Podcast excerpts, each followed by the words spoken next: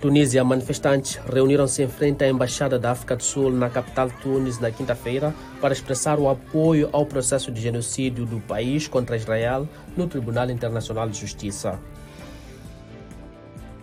O chefe do Gabinete das Nações Unidas para a África Ocidental e disse na quinta-feira que a situação na África Ocidental e Sahel continua a ser uma grande preocupação. Quero realizar o sonho de uma toda nação, disse o treinador de futebol da Costa do Marfim, no meio de grandes esperanças para a equipa que vai participar na Taça das Nações Africanas. Argélia, os berberes, um grupo étnico do norte de África, celebram a 12 de janeiro o Ano Novo Amazir.